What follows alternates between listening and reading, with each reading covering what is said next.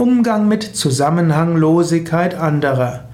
Vielleicht hast du das Gefühl, dass ein Mensch zusammenhanglos alles Mögliche erzählt, dass die verschiedenen Aussagen des anderen Menschen irgendwie eines tieferen Zusammenhangs entbehren.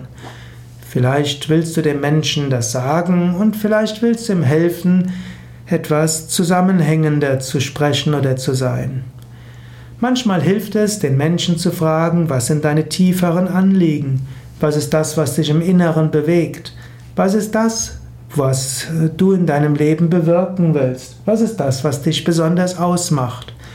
Manchmal hilft es, wenn man Menschen etwas tiefere Fragen stellt, ernsthaft gemeinte Fragen, hilft es den Menschen tiefer zu verstehen.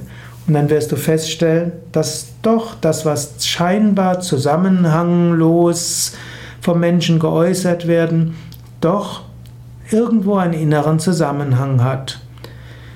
Natürlich, Menschen sind komplex und Menschen haben unterschiedliche Anliegen, haben unterschiedliche Kontexte. Nicht alles muss im Zusammenhang mit allem anderen stehen. Trotzdem hilft es, das zu verstehen, was den Menschen tief im Inneren bewegt. Und wenn du den anderen auf, auf diese Dinge stößt, sind Menschen oft bereit, davon zu sprechen, von dem, was im Inneren bewegt, was ihnen wirklich wichtig ist. Und das kann die Kommunikation dann interessanter machen. Das kann helfen, besser miteinander zurechtzukommen. Daher lerne es anderen zuzuhören, lerne es anderen die geschickten Fragen zu stellen.